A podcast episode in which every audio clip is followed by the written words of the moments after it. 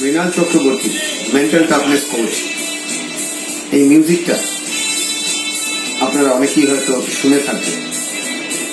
আর যারা first time শুনছেন, তাদের জন্য জানাই, এটা রকি মুভির একটা ইন্টারন্যাশনাল ওয়ার্ল্ড বেস্ট মিউজিক এই মিউজিকটা যেই একবার শুনেছেন তার রক্ত ফকডক ফকডক করে ফুটছে।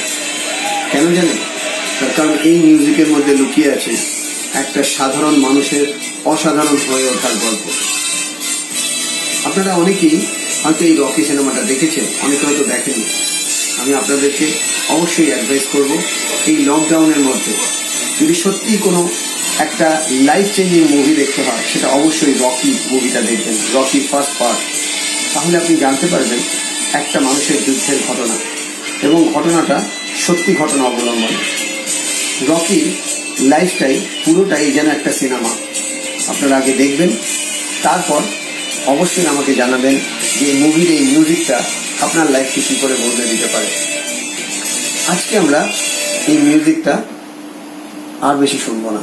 তার কারণ আজকে আমরা শুনব এরকম দুজন মানুষের কথা যারা আপনার জীবনকে একটা নতুন করে আশার আলো নয়, নতুন করে একটা নতুন দিগন্ত দেখাতে চলেছে।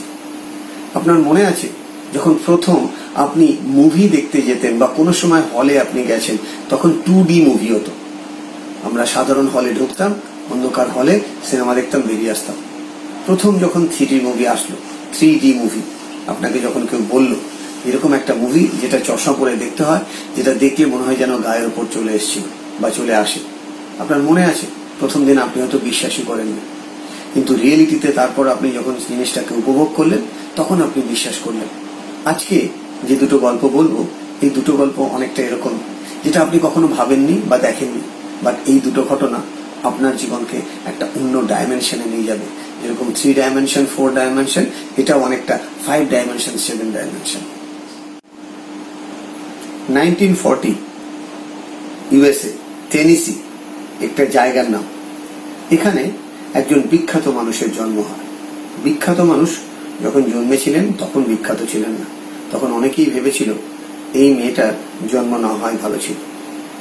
মেয়েটি যখন জন্মায়, মেয়েটির ফ্যামিলি হিস্ট্রি দেখলে আপনি ভয় পেয়ে যাবেন। তারা বাইশ জন ভাই বোন ছিল, আর সে ছিল কুড়ি নম্বর। যেদিন জন্মায় ডক্টর তার মা, বাচ্চাটির মা এবং বাচ্চাটির ফ্যামিলি লোক বুঝে যায়, একে বাঁচানো খুব মুশকিল। তার কারণ premature baby not only that জন্মানোর এক বছরের মধ্যে নিউমোনিয়া পোলিও দুটো একসাথে অ্যাটাক এবং যখন তার দু বছর বয়স, তখন ডাক্তার বাচ্চাটিকে দেখে বলল, এই বাচ্চা না জন্মালেই হয়তো ভালো হতো। তার কারণ, তার পাটা, ডান পাটা আস্তে আস্তে বেঁকতে থাকে। এবং যখন তিন বছর বয়সে, চার বছর বয়সে সে কোনো রকমে হাঁটার চেষ্টা করছিল, তখন দেখা গেল তার ডান পাটা পুরোটা বেঁকে গেছে। ডাক্তার স্ট্রিক্টলি লিখে দিল প্রেসক্রিপশনে, কোনোদিনও যেন এ না দৌড়ায়। যদি কখনো দৌড়ায়, এর কিন্তু মৃত্যু অনিবার্য। ঠিক এইভাবে ন বছর অবধি মেয়েটি ঘরের মধ্যেই নিজেকে আটকে রাখতে বাধ্য হয়। তার কারণ তার বাবা মার ইনস্ট্রাকশন ছিল জীবনে যেন না বেরোয়। তার পায়ে একটা স্পেশাল লোহার জুতো পরানো হতো এবং সেই জুতো পরে কখনো সখনো মা বাবার হাত ধরে হাঁটত।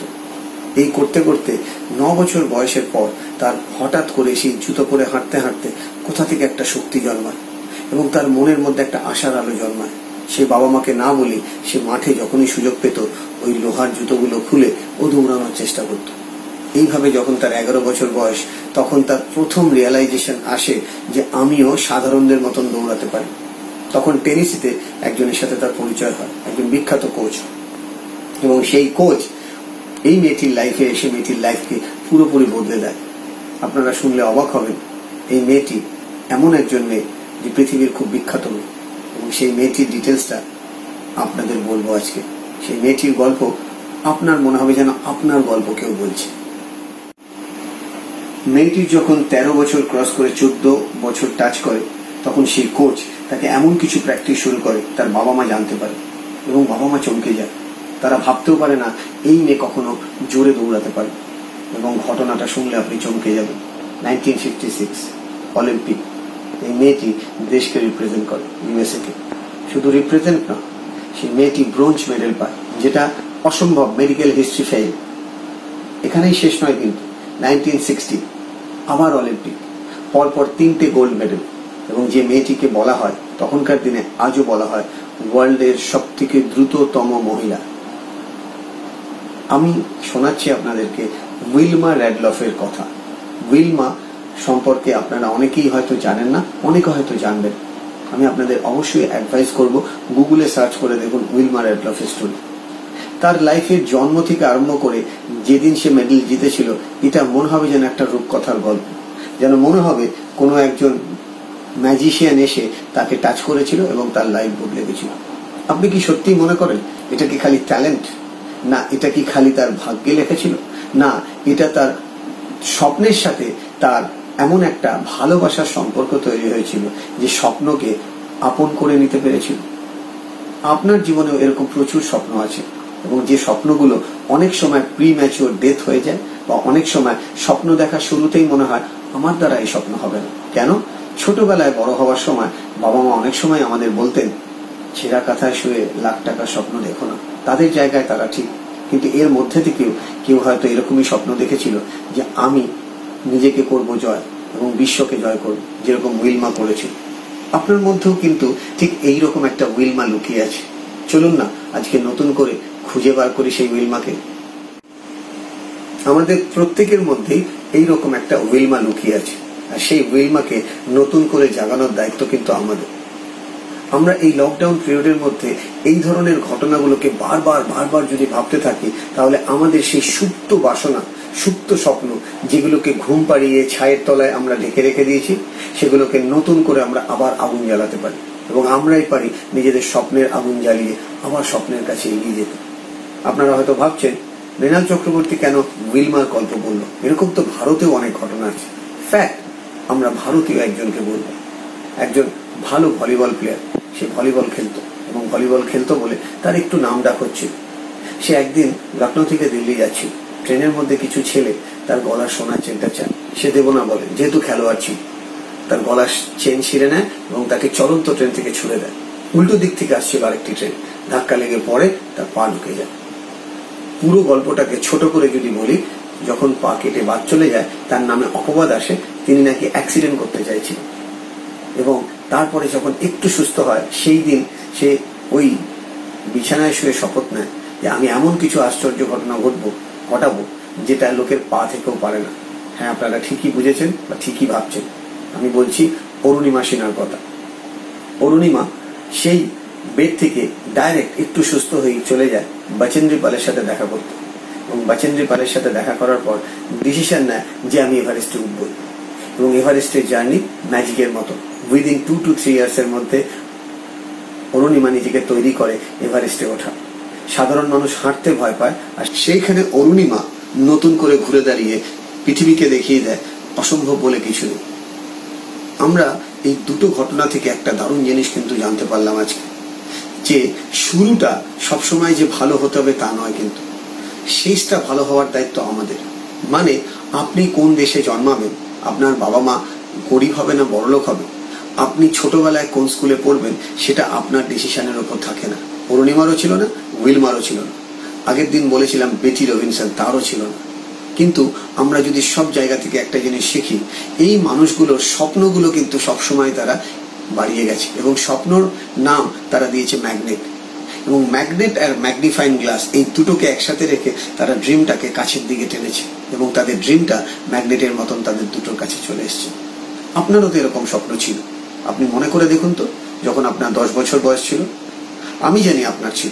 যখন আপনার ষোলো বছর বয়স ছিল, তখন কি বড় স্বপ্ন একটা দেখেননি? বিরাট বড় স্বপ্ন। আজকের ডেটে এসে অনেক সময় আপনি একা দুঃখ করেন যে ওই স্বপ্ন আর জীবনেও পূরণ হলো না। কে বলেছে পূরণ হলো না? আজকে এই দিনটাই আপনাকে নতুন করে জাগিয়ে দিতে পারে।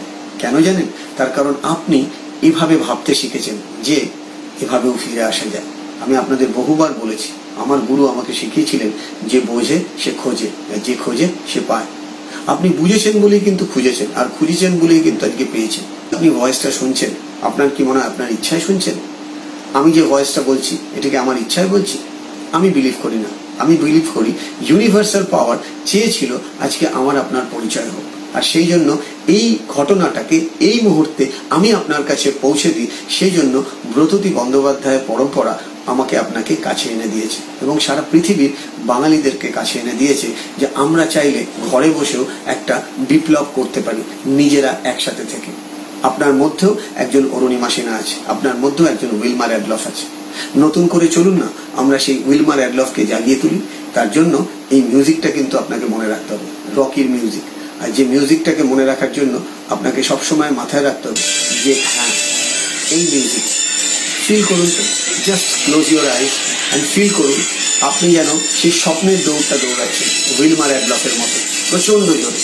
আপনাকে যত বাধা দিচ্ছে, আপনি তত শক্তিশালী হচ্ছেন। ছোটবেলার বাধা, বড়বেলার বাধা, সব ভেঙে চুরে আপনি যেন উন্মুক্ত হয়ে দুহাত ছুঁড়ে বলছেন, আমি পারি আমি পারি আমি পারি। আমি জানি আপনাকে পারতেই হবে। আর পারবেন বলে এই ভয়েসটা আপনার কাছে। Mrinal Chakraborty mental toughness coach আমি আশা করব যদি সত্যিই আপনার এই মিউজিক আর আজকের এই কথাগুলো ভালো লেগে থাকে শেয়ার করুন আপনার সমস্ত বন্ধু বান্ধবদের কেন জানেন? তারা ভালো হলে আপনি ভালো হবেন। তারা সফল হলে আপনি সফল হবেন। তার কারণ এই পৃথিবীর আরেকটা নাম উইন উইন আমরা নিজেরা তখন ভালো থাকব যখন আমাদের প্রতিবেশীরা ভালো থাকবে। সবাই মিলে চলুন না, এই করোনা ভাইরাসের সময় নিজেদের মধ্যে সম্পর্কটাকে আরও ভালো করে সবাই সবাইকে হেল্প করি। আমি জানি সেটা আপনি পারবেন। ভালো থাকবেন, আবার দেখা হবে।